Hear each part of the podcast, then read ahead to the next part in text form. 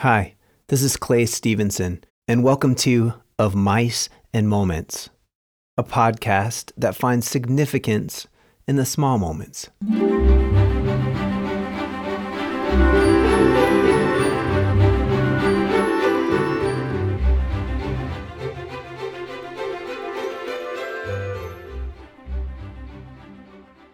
As I walked out of class the other day, a student approached me with a question. Mr. Stevenson, would you please excuse my tardiness today?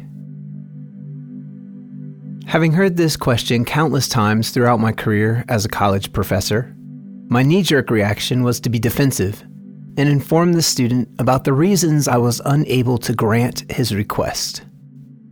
For example, if I was lenient with him, I would have to be lenient with all of the tardy students that choose to walk through the classroom doors 10 minutes late, interrupting the moments of educational excellence that accompany my lectures. If I was lenient with him, I would be encouraging this type of behavior and fostering bad habits that may accompany him into the workforce. This, I thought to myself, is one of those teachable moments. However, at 5 foot 9 inches, I was forced to look up into his face as he stood a few inches taller than me, and from my perspective, I could see a worried crease in his forehead.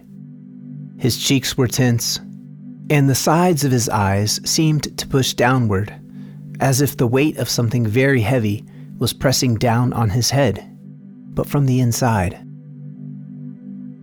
And I recognized that look. I've seen it in the mirror. You see, I have somewhat recently had close family members pass and become ill, causing me to face my own mortality and dealing me a crippling blow of anxiety, worry, and depression. I've seen my eyes pressed down, my face tense in the mirror, not unlike a look that is consistently on the verge of tears. And now, only recently, I think I truly understand what it feels like to be all consumed with darkness, that cloud of no hope, depression, anxiety. So when I saw this look on my student's face, a light went off. I realized the gift I'd been given. I had to turn my pain around by offering hope and grace to someone else, and instead of completely denying his request, my response to his question was, Are you okay? His answer No. I took that moment to let him know that I understood. I told him that I'd been struggling recently as well. I encouraged him and assured him that things can and will get better and that he could make it through. And then I pulled him into a hug, a real hug that means something. And in that moment, his receptiveness to me helped soothe my pain and I can only hope that he felt the same way.